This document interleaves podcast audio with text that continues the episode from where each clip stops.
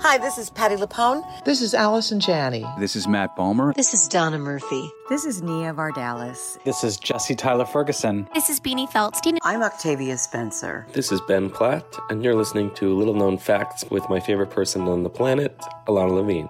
A-OK. Welcome to Little Known Facts a podcast where you will hear unfiltered, raw, honest, and uniquely funny interviews with artists you love as they talk about the art they love to make. I'm your host, Ilana Levine. Hey, I heard you needed inspiration. He's Ilana and friends with some revelations. Little known back to the day.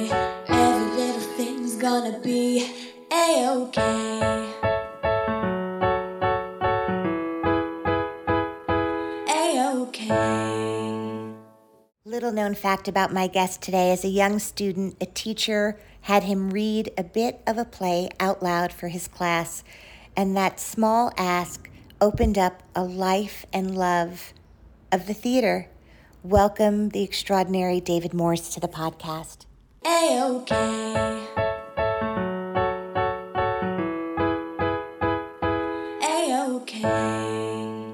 Everyone, my guest today is David Morse. David received Emmy nominations for his roles on House and HBO's John Adams. He's appeared in numerous television series, including Emmy nominated Escape at Dannemora, The Chair, The Morning Show, The Deuce, Hack, Treme, True Detective, Outsiders, and St. Elsewhere. Film credits include The Green Mile, 16 Blocks, The Hurt Locker, World War Z, and Concussion. A stage veteran, David Morse is currently on Broadway in Paula Vogel's Pulitzer Prize winning show How I Learned to Drive, reprising the role he originated opposite Mary Louise Parker off Broadway in 1997. He previously starred on Broadway in the 2018 revival of The Iceman Cometh, for which he received a Tony nomination, and most recently was also nominated for a Tony for his role in How I Learned to Drive. Welcome, David Morse, to the podcast. Hi, Uncle Peck. Oh, wow. Ooh, what an introduction. Yeah. How are you? I'm good. You have done so many things, and as you know, that's just like the tiniest little bit of of your credits. And before we get into this extraordinary moment in time where you are recreating a role um, from your past, which is something some actors dream of and some actors are terrified of. I wanted to go back in time a little bit, just if you will. This play you're in now is so much a memory play and a play about childhood and, and for, for Mary Louise Parker's character. Can you just tell me a little bit about David Morse's childhood? Where did you grow up? Who was in your house with you? When did your love of the arts sort of enter your consciousness? Oh well, I grew, I grew up in uh, Massachusetts mostly. I, a little bit, a little bit in Connecticut. My father was a traveling salesman, sold light bulbs on the road. Uh, he would go away for two weeks at a time. We'd see him on the weekends. Um, I have three younger sisters. Um, my mother was really a remarkable woman, but she, you know, she was at that time a housewife. Uh, my father did things in his life that um, were not good. And she went back to school. So if she had to leave him, uh, she would be able to take care of four children on her own. So she went back to school when I was about 10 to get her master's degree in, in education. Um, and I started, you know, cooking breakfast for my sisters to get them out to school and doing laundry and um, you know that stuff. Uh, it was not it was not a happy household, though there were remarkable things in it, and and, and you know, in a childhood, you know, really amazing childhood things, um, which I'm very grateful for, and and and I truly love my family. But it was it was a hard time. My mother, uh, I, I would just when we ever go anywhere, I would draw, draw, draw, draw everything, draw everything. So I was I had that creative mind, and that was encouraged. I didn't know acting was going to be something that I, I would do. Um, and in eighth grade, there was a teacher who we, who wanted, who was fantastic. She wanted us to read a play out, out loud on borrowed time, and she asked me to read um, one of the roles in it, which I was terrified of doing. But something woke up in me when I read one of these roles, and we read a little bit one day each week. And I wound up, uh, she just kept calling on me to read in this thing. Um, and it really, I didn't, I don't know what it was. Just becoming these these different people, and I'm sure you've heard this from other people. Just that thing of becoming someone beside myself, um, just totally woke me up. And when I got to high school, there was another amazing teacher, Mrs. Freeney, who uh, it was the same thing. She just recognized it, and uh, it's it's what I lived for in high school. Were you um were would you be described as shy as a kid? Were you a troublemaker sort of if those teachers could be on this podcast and sort of describe their memory of your school personality, what what was your vibe? Well, I was, I was, I, my vibe was the class clown, which is, which there's many people in my life who would not believe that for a second. Why? Uh, and well, because I, it, it really switched in me. Uh, the, the class clown was hiding something else. right. Um, it was sort of a, you know, it was desperate. Um, we, we, we, we were supposed to have a, a student matinee the other day, and we didn't have it um, for various reasons. And, and because of an experience where kids in the audience uh, really didn't behave well and they had to stop the play. Well, I was the kid in the audience who stopped the play in high school because I was acting out so much during, you know, right? these professional actors on our stage or in our auditorium stopped the play. They walked out and they never came back because of Was there a part of you that wanted to kind of break the fourth wall and just say to them, like, guys, I, I get this. I was you, and now I want to do this for you. Can you shut up? Um, well, I've actually been on the stage when kids have thrown things at us on the stage, coins and other stuff, while we're doing a performance, and we had to Wow. stop that. Yeah, so I've been on the other side of it. yeah, Uh, but we yeah, actually, yeah. we actually wound up having a workshop with the kids instead, which was fantastic. We got to read their plays. We, the actors in How I Learned to Drive, just cold read plays that they read. They didn't know they were going to have them read, um, and uh, and we all got to interact about their their play. It was a fantastic day. That's Um, incredible. When did it even become a possibility? Because for most of us, we didn't know any. We didn't know any actors who did it professionally. So the idea of it being a profession, how does that happen? Yeah, well, it's like you said, and it's like most most most of the people you're talking about. We don't know that there's there's a connection between the lives we're living and that life out there that seems Yeah. to belong to you know everybody but us. Yeah. Um, when I you know I was I was kind of a hippie, not kind of, but that's basically what I was in high school, um, and with long hair, and my father just couldn't stand it, um, and I and I was. Uh, you know, just doing one play after another and being taken out of them because my grades are so bad. But, um, but I was the, you know, the one year the president of our drama society, and uh, but I went into Boston. I saw a production of Hair, and I was like, oh my god, yeah. I could do that. I could Yeah. really do that. Maybe not get naked on stage, but I could do the rest of it. Um, but I didn't know how to do it. And in my senior year, uh, there was a fellow, a, a you know, who had gone to our school who was legendary. He was um, just an amazing actor, artist, musician. And Mrs. Freeney, the, the, the teacher I told you about, just adored him. And he had a breakdown um, uh, in his uh, graduation from BU in front of 6,000 people on the stage. He had a, a breakdown. I had friends who were there that day and uh, saw it happen. And he just started making this speech to, you know, to everybody. And and he went into therapy and he came back to the town I lived in, Hamilton Wenham. Mrs. Freeney suggested that just as part of his therapy to feel good about himself, he direct a play at the high school, um, just separate from anything else. So he he had done a play called uh, Edward Albee's Zoo Story, Sure. um, and he decided to direct that at the school, and he cast me and another fellow in it, um, and it was re- really successful. A lot of people came to see it. It was it was a big deal at our school. And after it, he told me that he was part of a, a repertory company that was forming in Boston. And he suggested that I go in and audition for this company at 17 years old and not having graduated. So I, my mother, I but I had to do, I had to do a monologue. I'd never done a monologue in my life, two of them. And so uh, my mother went to the library and got a book of plays and came back and we looked for a speech. I learned a speech and I skipped school with her permission and went into Boston for the day and uh, went to this apartment with all these older people in there. And the artistic director, director took me into uh, a bedroom where I did these monologues for him. And when he came out, he said, I want to introduce the newest member of our company. So at 17 years old, not knowing that I, you know, what the road was to, right. you know, that life, there I was, a member of a, a new repertory theater. How long? So, what was the name of that company?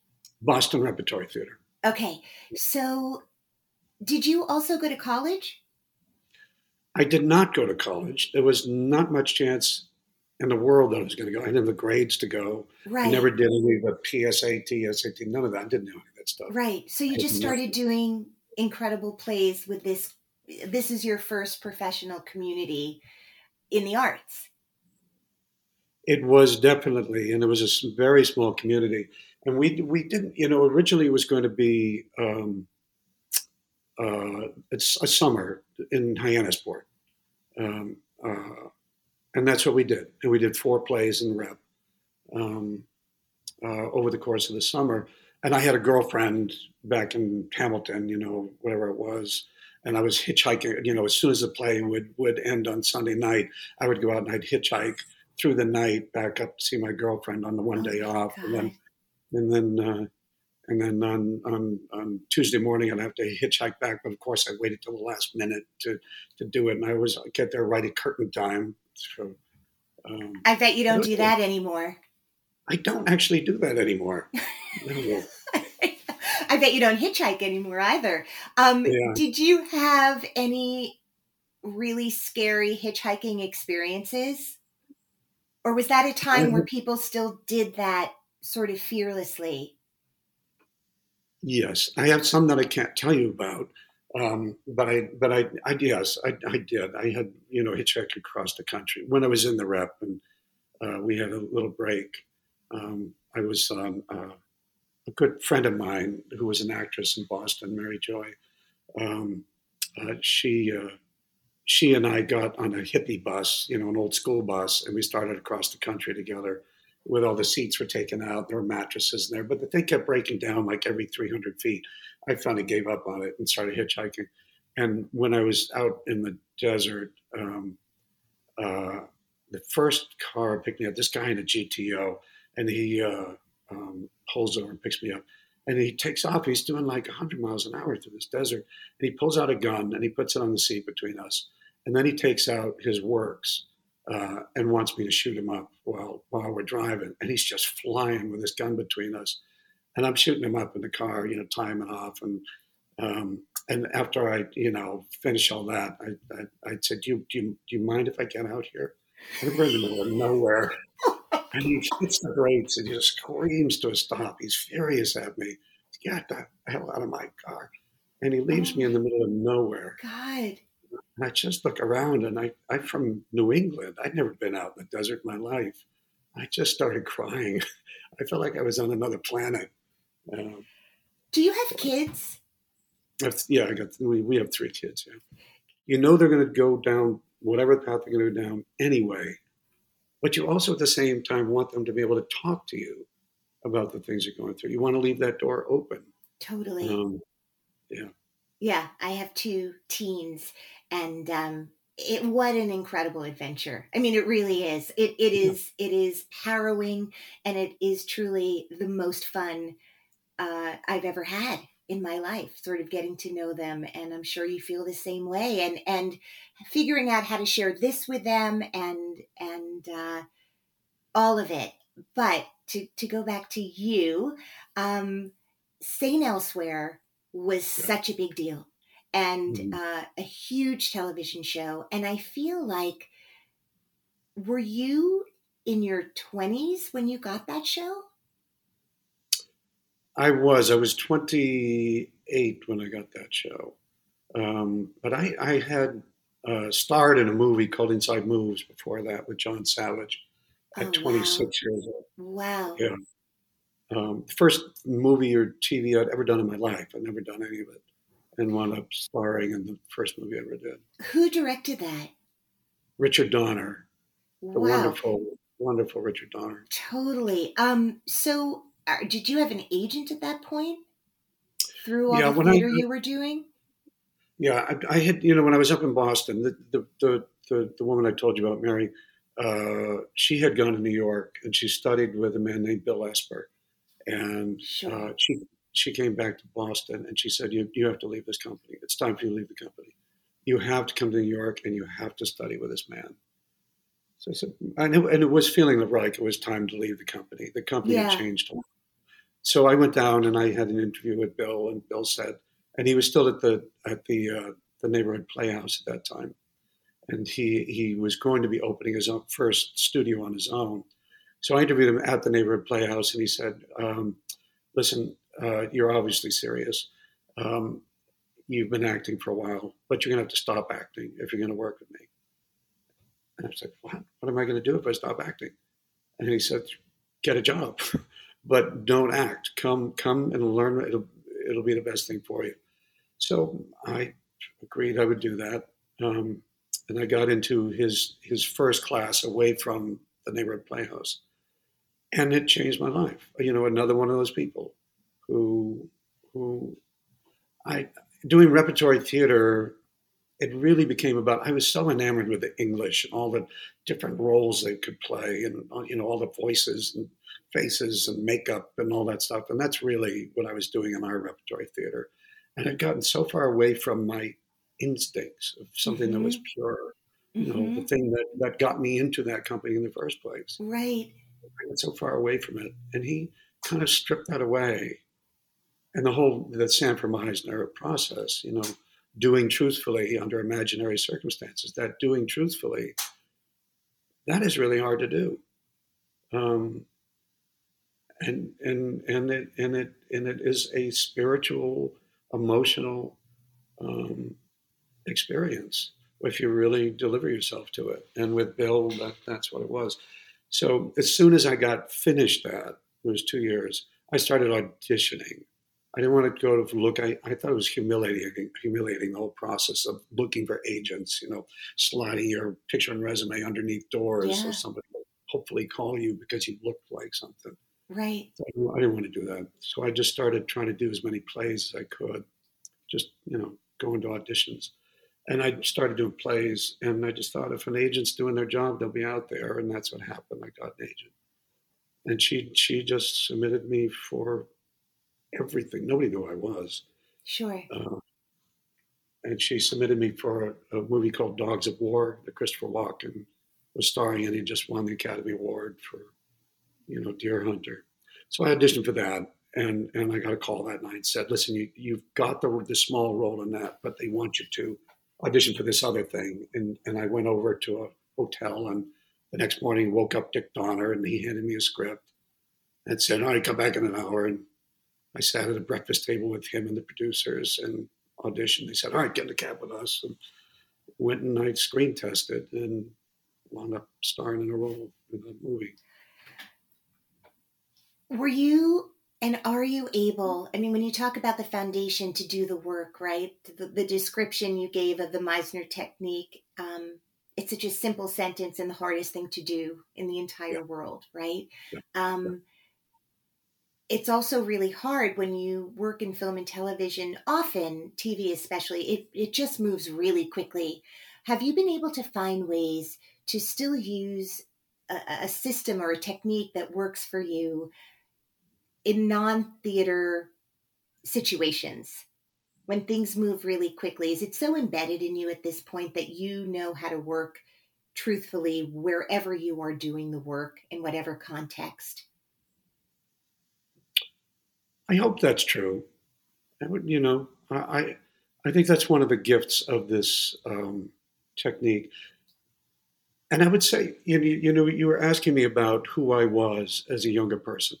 Um, when I was that class clown um, and hiding this other stuff, um, uh, we had at our at our church there was a youth group, and because a lot of us were into drugs and you know doing the stuff we were doing in the '60s, the rector of the church he started a T-group with our youth group, with a select group of us, and that was all about um, saying only what you feel, um, and don't say anything you have nothing to say. And there was something that happened in there. Uh, I could no longer be the class clown. Mm-hmm. I, could, I just couldn't. And I, I had a, I had a, I had my own breakdown. I had my own, you know, emotional breakdown. Had to go into treatment for depression and all of that. But it, it all kind of went hand in hand, and I became very shy, and and and so offended by any conversation that was small talk, that was not about the truth, you know, uh, and and it made people uncomfortable. They they didn't know what how to respond to me because I, I didn't talk, uh, mm-hmm. uh, and they so they projected all kinds of things onto me, of their feelings onto me, and I because I didn't talk, I absorbed all of their stuff and had no no way to deal with it, all their emotions, all their junk. Um, I just took it all on and had no outlet for it except for acting. Um, so then by the time I got to Bill, and he gave me a way to start channeling this, this how do you be truthful? How do we be truthful together um, in this world? Uh, it's been important to me for a long time. And it's been important to me, like you were talking about children, to be with our children, with everybody. Um, and I mean, and just even things like small talk, you know, I, I just was terrible at it forever. But I began to realize that there there are things about small talk that are helpful. It it it gives us access to each other in a way, you know. Sort of a gentle small, beginning. It is. It, yeah. It's just little little cracks in the door, and you see where that leads you, and but with your always your eye out or ear out or heart out for what what what may be there well at some point you fell in love if you you have this family um do you are you still married oh yeah i am yeah yeah okay i realized I thought so. I just realized I hope yeah. I wasn't making a huge faux pas. So, no. where did you meet your wife? Well, I was doing a play, you know, at that period in New York um, at the WPA Theater. Um, called The Trading Post, a really fun play. And I was rehearsing that. I was living on 9th Avenue, 51st Street. Um, and uh, and I, I came, you know, after one of the rehearsals one night, there was a place called Roy's across the corner, across uh, 8th, 8th, 9th Avenue, um, on the corner. And it was a little bar, restaurant there. And I went in, I needed something to eat. And there was uh, a, a, really beautiful young woman bartending. Uh, I was like, oh my gosh, how do I ever talk to this person? And I was so shy. Um, and every guy in there wanted to be talking to her. And it's like, yeah. I, don't, I don't want to be like all of them. And the guy who lived in the apartment next to me on 51st Street, he came in and he sat down next to me and we were talking. And then she came over and started talking to him. And they had gone to school together. In fact, they had, they had was he was her first boyfriend at Williams College. So he introduced her to me. Um, and I was like, wow, I get to talk to her. Um, and it was like, it's people just don't, it's hard to believe this, but I actually knew that night looking at her, watching her, talking to her, that I, there was a choice here um, about how my life was going to go. And she was one fork in that road. And there was another fork I could go. How you know these things, I don't know, but I knew it. Um, and I went home. And I kept thinking, how do I how do I go back? And it's like a week. Took me a week and a half to to to get up the courage, to go back and talk to her. And in the middle of the day, I decided just go, just go. So I went down and walked across Eighth Avenue, or Ninth Avenue, and she says that she was in the bar. She was setting up, and something said to her, go outside. She didn't know why. So she went out and she went outside the door and she went out there and she saw me walking across Ninth Avenue. And I saw her and it's like, oh my God, she sees me. So I'm like in the middle of Ninth Avenue, I take a left turn and go down in the traffic trying to get away. And, but she's watching me walk down the block. She and I turn around she's looking at me like, what is going on with you? What are you doing? Well, now, now I have to go back. So I went back. She went inside, and I went back, and and like, you know, it's her and the busboy in there. And I go in. I don't see anything. I follow her down the bar. And she's like watching me walk down next to her, and then she starts back up. And I finally say, "Would you like to go out sometime?" And she said, "Yes." okay, thanks. And I left, and it took me another week or two weeks to actually ask her to do something. And once I did, it was like, "This, this is it." This is my life. And, it, and it's still in, And 40 years later. All right, that is so incredible and magical.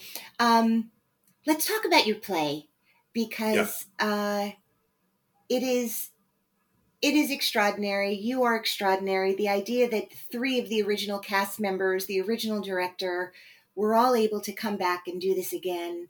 Um, the first time you guys did this, uh, it really took New York and the theater community by surprise and by storm. I mean, the title does not let anyone know before they walk in what this play is about, right? I mean, everything about it is um, surprisingly deeply poignant, moving, upsetting, disturbing. You're really undone when you walk out and you go in just excited to see this play with, oh, I know David Morse and Mary Louise Parker. I love their TV shows and their movies, right? Mhm. Um, and it's not really just about a driving lesson. Can you, uh, and yet it is, can you, for, for the people who haven't had the privilege yet of seeing this show or don't live in close proximity to the theater, what is How I Learned to Drive about to you? For me, in the simplest way to tell it, it's a love story. Um, a very surprising, ultimately disturbing love story. Um, and I think people are so taken off guard by the compassion in this, the humor in this, the love in this, that allows them to go to a place that, you know, it's it's so heartbreaking, but it's so enlightening too. You know, Paula won the Pulitzer Prize for a reason for this. Um, it, it, it could have been a, a story about a monster, and it, and, and it's not. Um, it's it's about two people who are damaged, and one of them giving the younger person a gift, you know, the driving lesson, but really way more than that, a gift of how to live in this world, and at the same time leave him and uh, try to heal herself. Yeah, It's extraordinary. yeah. Did you, um, did you and Mary Louise know each other before you did this play the first time? No, when I, I actually, I, I was, I, I was, we had just moved to Philadelphia. We'd lost our house in the earthquake, and we just moved to Philadelphia. And so I was figuring out my life, and um, I got asked to come into New York. I've doing, been doing some work, you know, a little bit of movies, and to just go into New York to the Vineyard Theater and do a reading of this new play. I thought, great, I, I would love to do that. So I went in, read the play, and thought, this is a pretty cool play. This is really interesting. So I went in, and um, it was actually Cherry Jones who did the, the reading originally, and Cherry had done a bunch of Paula's plays, Right. and, and we did the reading together at the Vineyard. Uh, it was it was really something. And then I went back to Philly, and I thought that would be it. Uh, and I got a call a couple weeks later asking me if I'd do the play, and they hadn't cast the role yet. Cherry Cherry had other stuff happening, so she couldn't do it. Um, and the, and the Vineyard had a slot they had to put it into, but it opened up and they cast Mary Louise. And I had seen Mary Louise in movies, and I, yeah, I knew she was a good actress. Yeah. And I thought, good, you're with a good actress. I had no idea how good an actress she was. You know, it's there. There is there is something that happens on that stage with her that had, does not happen with many people. Um, and I'd worked with really good people. I in the years since, I've worked with great people. Sure. She is one of the most extraordinary people I've ever been with on a stage. Can Um, you I- can you talk about that with any specificity? Because sometimes there's something ephemeral and magical about someone. Are there any words in the English language that you can use to help those of us who haven't had the privilege yet uh, of working with her? What that feels like in, in its when you're present with it? fearlessness, um, the being willing to go to wherever the moment takes you, which is what I've been, you know, was training to do. Right. But it takes it takes real courage to do that, not to hold on to things. Um, you know, things have to be a certain way. It's just being with a life force um, that is just wakes you up, brings out the life in you, the life force in you. You know, that's that's a training is put your attention on the person and let them, you know, bring Yeah. you to affect each other. Yeah, honestly. So i think about jobs i've done recently where there are like intimacy coordinators and it's all handled with a kind of sensitivity that just wasn't a part of the discussion or the staffing of earlier jobs that i did. Um, Yeah. and so you really especially in theater when i started out and when you started out it was the director and then the stage manager who really created a space for people to do their best work in or not do their best work in, depending right. who who held the, the reins. So at the time, and Paula's in the room too, and you know that it's her story to a certain degree, imagined in a theatrical dramatization. Um, Yeah. How did you guys find a way to work together and trust each other with you know very serious subject matter that dealt with uh, what we would call today i mean it was it, it's sexually inappropriate however you want to look at it um, Yeah. for all sorts of reasons um, how did mark at least the first time and maybe you can talk about it now this time create a space where you guys could work fearlessly with each other dealing with this really hard subject matter Um, you know, we're talking about 25 years ago. yeah So to bring back a lot of that that memory is a little bit tricky. Um, I'm I'm actually impressed that we we were able to do it. Um, that we whoever we were as those young people. I think she was 32 when she did it. And, you know, it was my early 40s. We were we were actually young for these characters. yeah I, I think it is just says something about us as individuals that we didn't have those, you know, those rules and things that that now you know those people, um, uh, the coordinators and all of that. We didn't have that. Uh, it's just what the respect, I guess, that we brought to each other, um, the delicacy. But I think it also started with Paula and her play. hmm You know, it was. It's so. It, it is so respectful in a way of people, of of this family, um, and having her there. you know, She talks about it now. She wasn't talking about it then. This this was, yeah, this was all a secret. Um, you know, her family.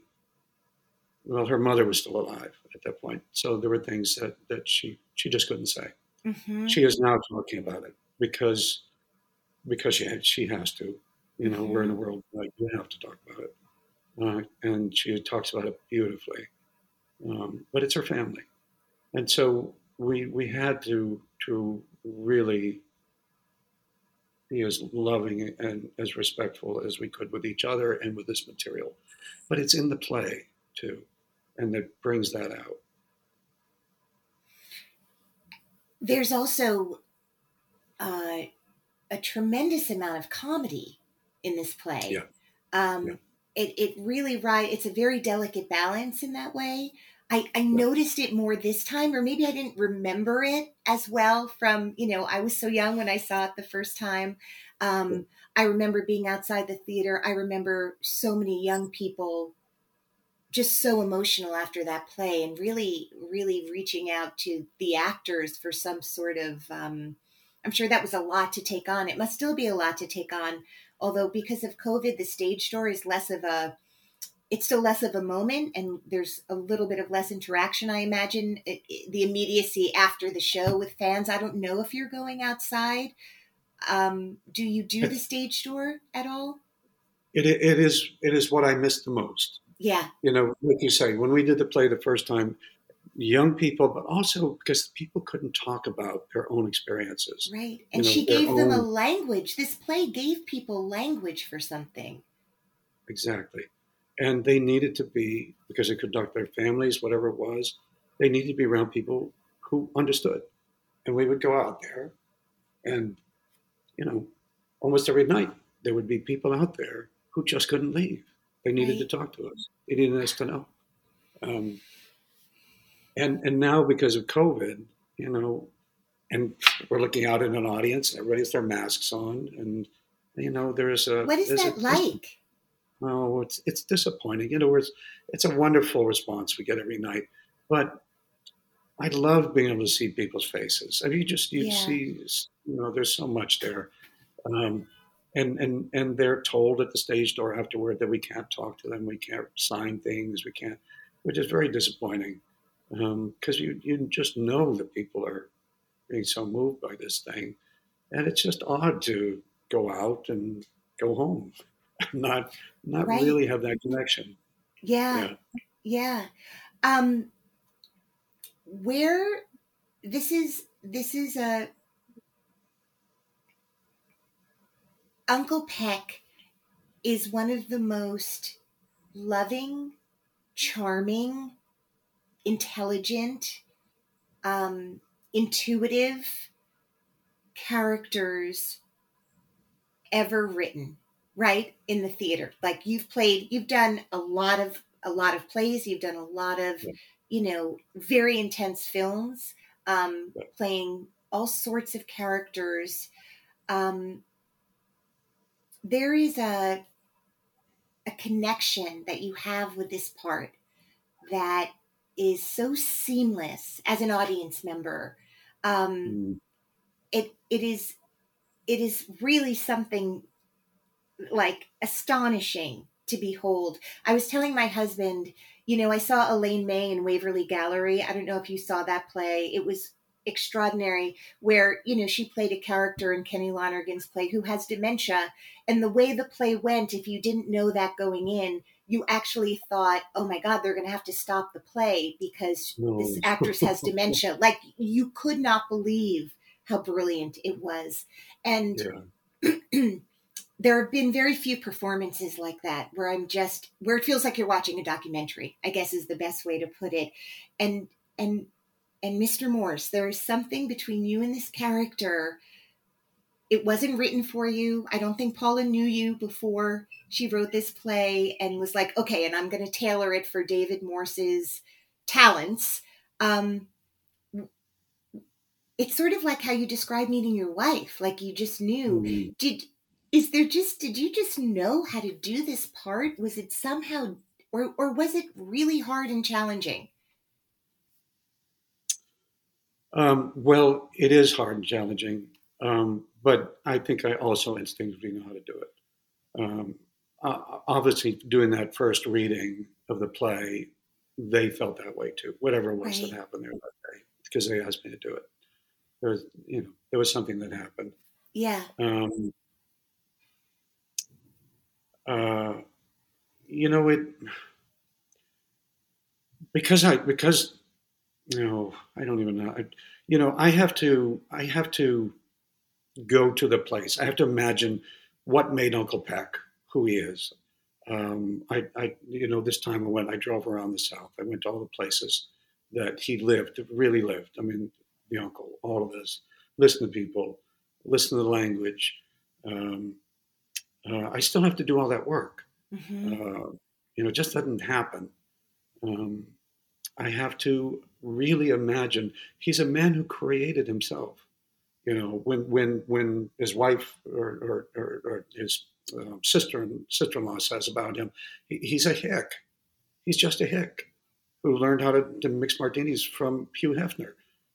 he was a hick. I mean, I, I don't mean to be offensive about it, but you know, he came from that world. He had that accent, and he went to fought in this horrible war in the Pacific. He was an incredibly damaged man, mm-hmm. an incredibly smart man, and he created this person. He escaped from that world, uh, but not totally.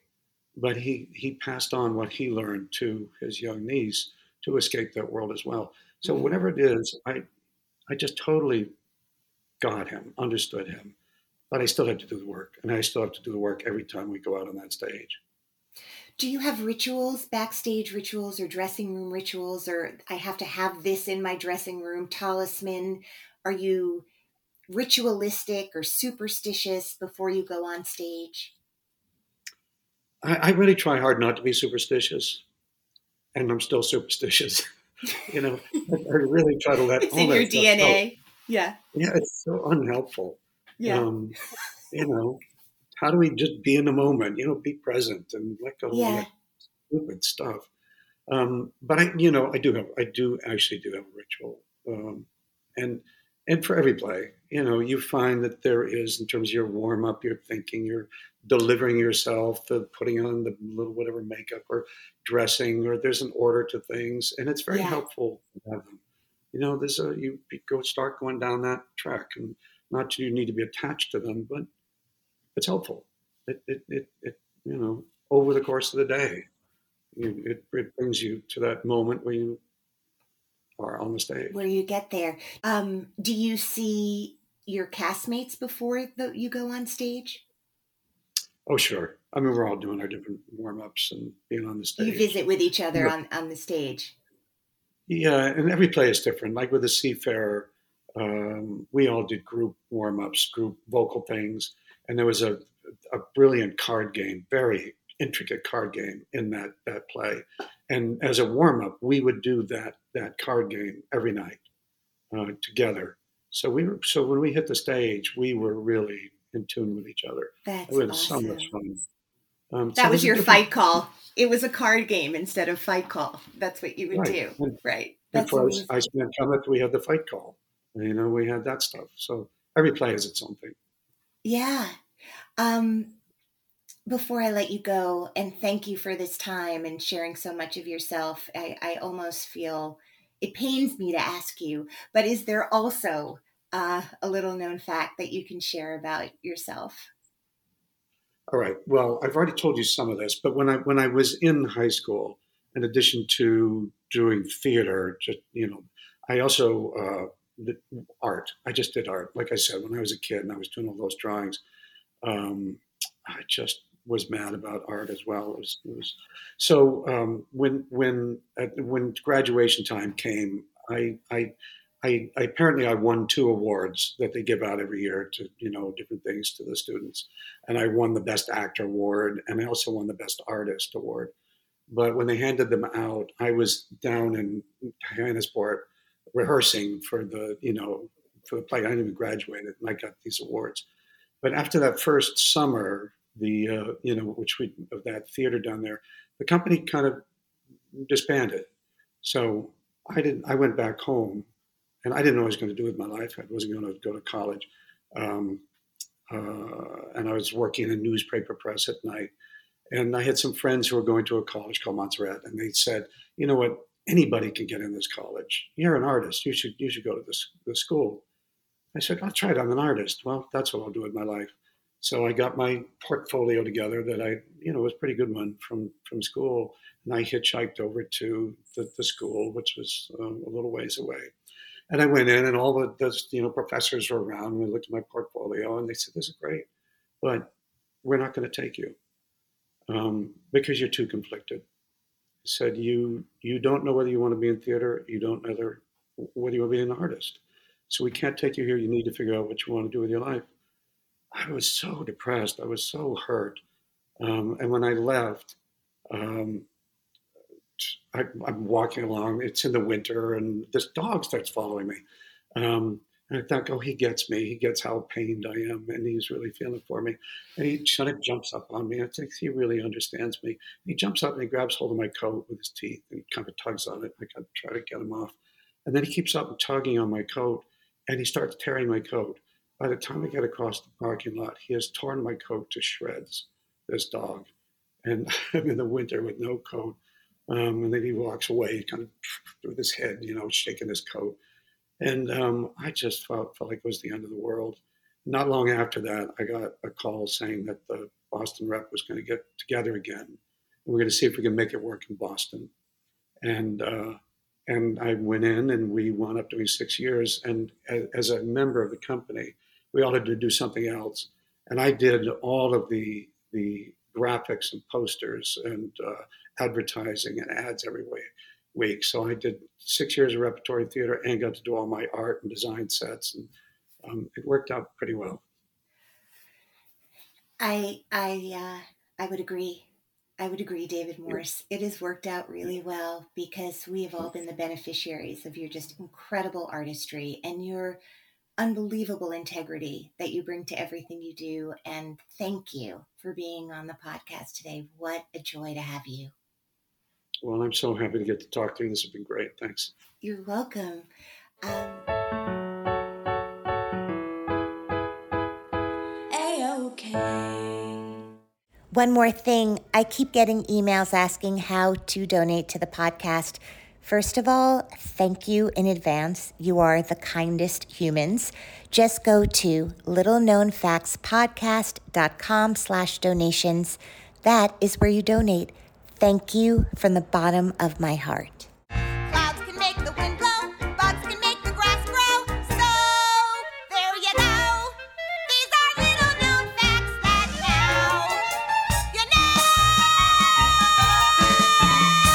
This episode of Little Known Facts was edited by Nicholas Clark. We record in New York City. The Little Known Facts theme song was written and recorded and sung by Georgia Famusa with backup vocals by Caleb Famusa. Thank you.